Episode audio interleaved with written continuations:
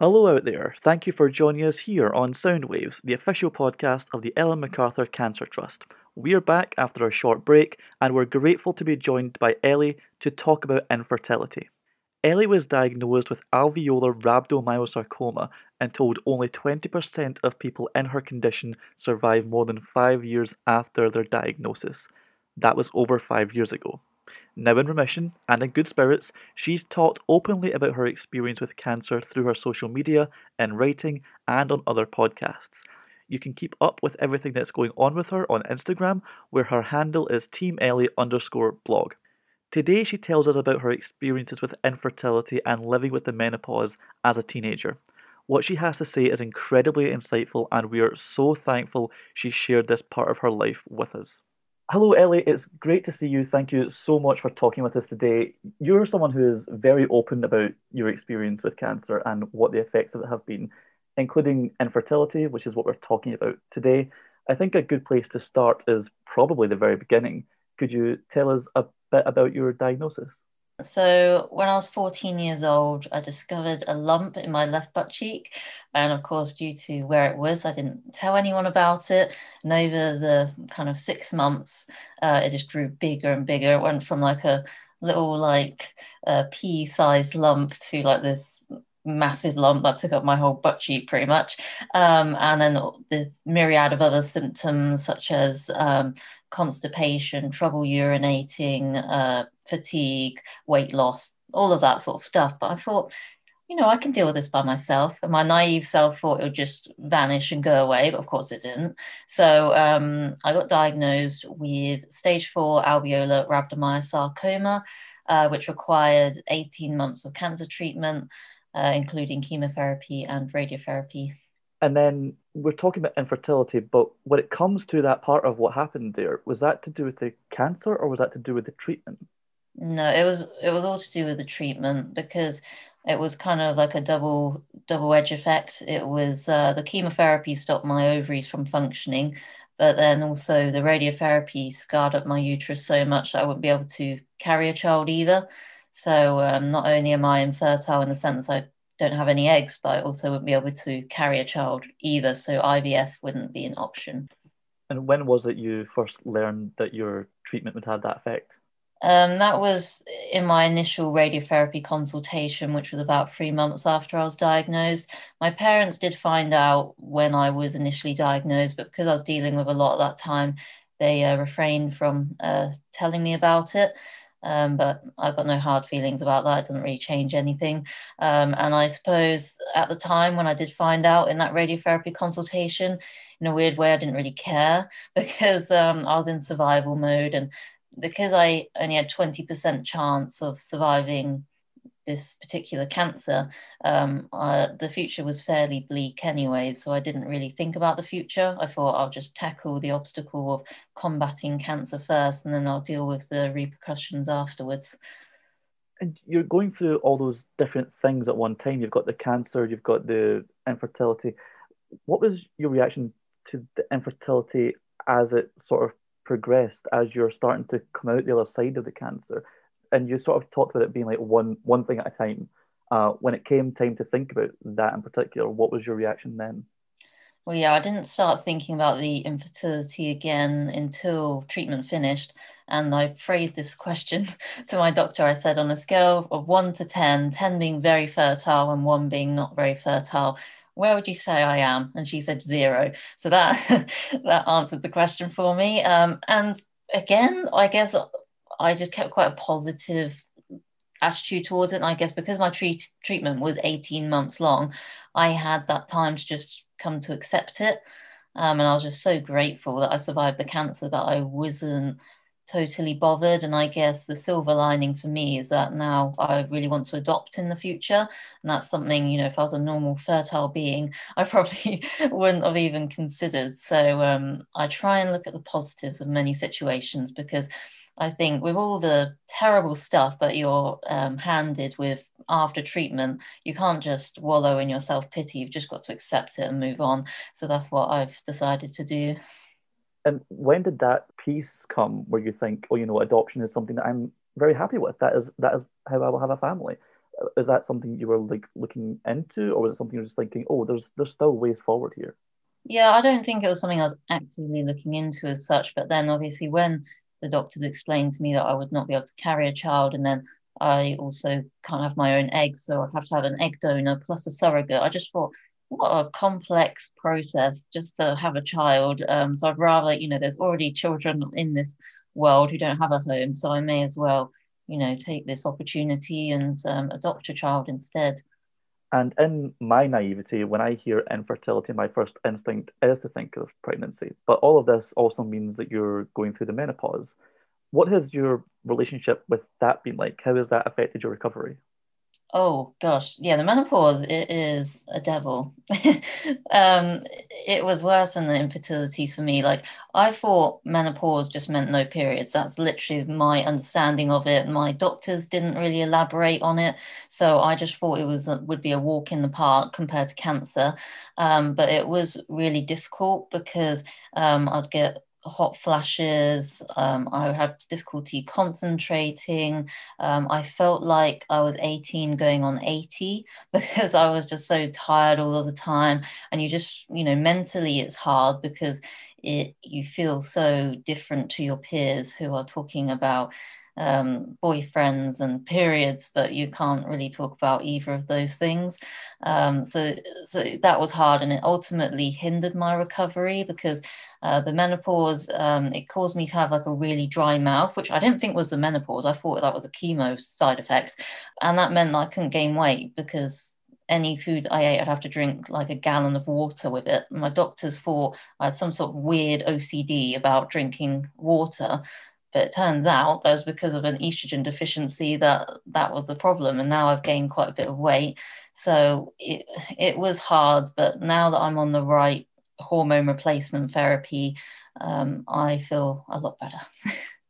you kind of touched on it there, but one of the things we talk about at the trust is the isolation, not just of the cancer itself, but the recovery from it as well. Because you've missed out on things, you're relearning what your body is capable of there are so many parts to it. Is that something that's true of the menopause as well, where you're able to read up on it or have the appropriate prescriptions that help or find a community around it?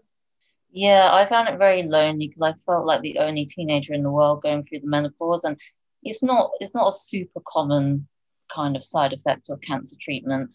Um, so not a lot of people talk about it, and the way my doctors talked about it, they almost you know made me feel like it was a walk in the park um, which I guess it was compared to cancer, but it still wasn't easy. I guess because there isn't much awareness out there about it, I didn't know where to turn to for advice. And I felt also, I guess, the difficulty for cancer patients is that the uh, the side effects or symptoms of the menopause is very uh, unanimous with the side effects of chemo treatment. So, um, feeling tired, achy joints, all that sort of thing. So you don't actually think it's due to the menopause, you think it's due to the cancer treatment. So when I was about three years in remission and I still had these horrendous symptoms, I thought, you know, what's going on? There must be something going on because all my other friends are, you know, living their best lives now and got all this energy. But I was still, you know, had the tight restraints of cancer around me. But it turned out it was a menopause. Um, but from doing my own research, I did find a community out there. There's not many people I found with cancer who've gone through the menopause, but there are um, other young women out there who've been diagnosed with the menopause naturally as a teenager. So I've connected with them, and that's made me feel lots better because then you don't feel as lonely. But it's one of those things that people tend to suffer in silence with. Um, so that's why I want to spread more awareness about it so that they don't feel that they have to um, keep it quiet and that they have to suffer in silence. I was going to say there's a few people in my life who have endometriosis who are young and are eh, just getting to the point where they're able to be diagnosed takes such a long time. It's kind of yeah. unreal. Is it the case that the menopause in younger people just isn't understood enough, or that there's a lack of research in the area?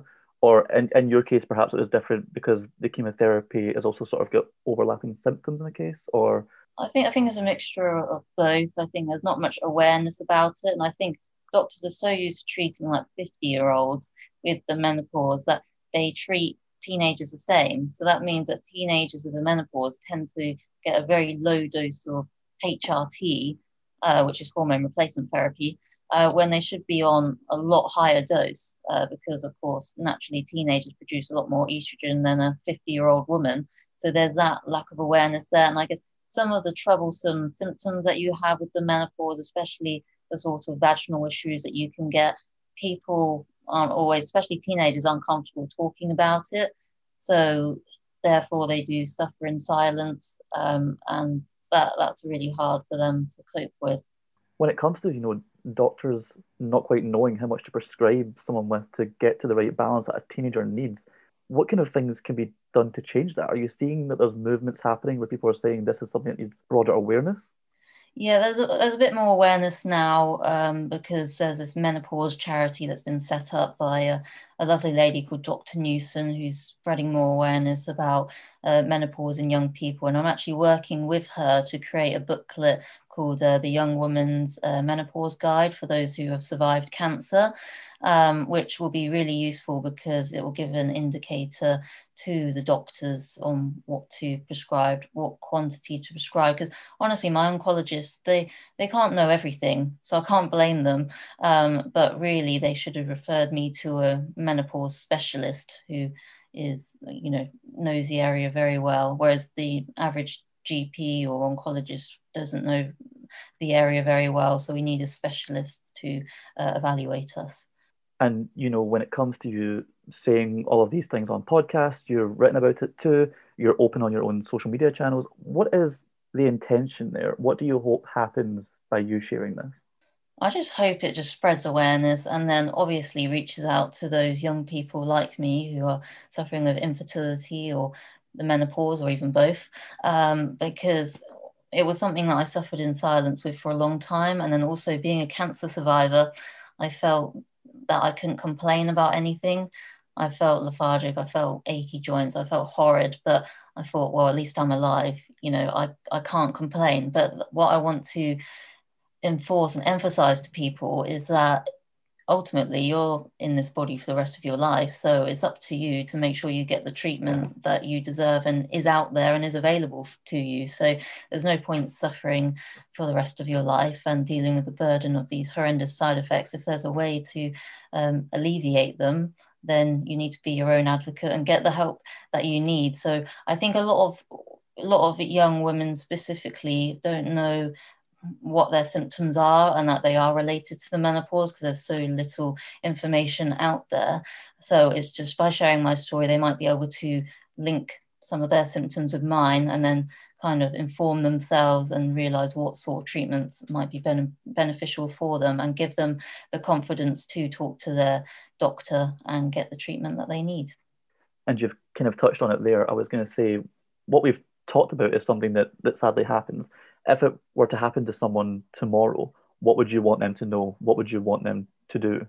I think first things first is don't feel that you need to suffer in silence. Do talk about it um, specifically to your doctor. And I, the first thing I would say as well on the NICE guidelines, um, it says that if you are a young woman diagnosed with premature menopause, um, then you can you are entitled to see a menopause specialist, which I think is the best thing to do. GPs only know so much. So I think it's really important to get that expert advice, especially as young women are a lot more complex as they require much larger larger quantities of HRT and might need the involvement of testosterone as well.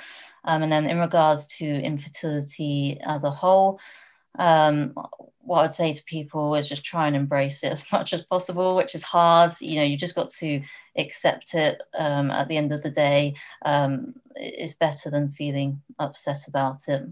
Where are you at right now in all this? What are you doing now? What's your relationship with your body like? Oh, I'm feeling a lot better because um, when I was going through all the menopause stuff, um, it was it wasn't great, and I was doing my A levels, so it was like a hard time, anyways, because I was revising constantly for those. Um, and there was one point because of all the issues I had, I was wondering how was I actually going to sit through my A level exams that's how bad it got. I just thought, how am I going to do this? Whereas obviously lockdown sorted out that problem for me. Um, and I went and saw a menopause specialist. I'm now on the hormone replacement therapy that I need. And it's been great because I feel like the menopause completely hindered my recovery.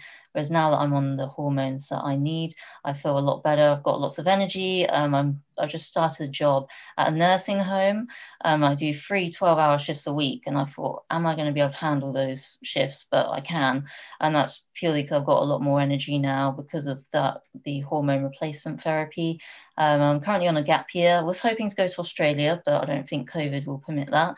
Um, and I'm going to medical school next September. And thinking of where you're at now and compared to where you sort of started this off on, would it have helped back then knowing you're going to get to this point? This is where you'll be in 2020.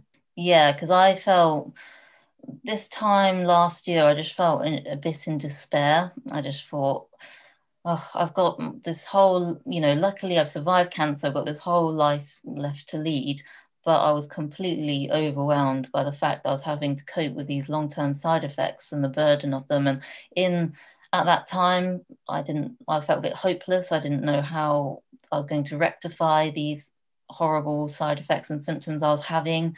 Um, but luckily, because I empowered myself with knowledge about the menopause, I was able to get the treatment that I needed. So I think it's about just trying to be your own advocate, reading, reading a lot about the menopause and trying to get the treatment that you need. And just before we round off, you were supposed to come along on your third trust trip this year. Unfortunately, yeah. that didn't happen. Do you have any favourite memories or moments from your times with the trust so far? I think my best trip was definitely the first one because that was the first ever sort of cancer trip I'd been on. I think my best memory was I think it was the third night. We just sat on the yacht. The sun was setting. We were just all talking about our you know our own cancer experiences and that was really nice because it did it made me feel a lot less alone and that everyone uh, all these people around me were having the same experience and it was very therapeutic for me did you take to the sailing as well, or was it mostly for the sort of communal aspect? No, the sailing was very fun and it was good because it definitely built my confidence as I felt like quite a weakling and um, that I couldn't do things. Uh, but because they get you so involved, um, it really built up my confidence. But then the communal aspect was really good. Um, it was such a unique experience being surrounded by that many cancer patients, not in the hospital, um, and it was really nice.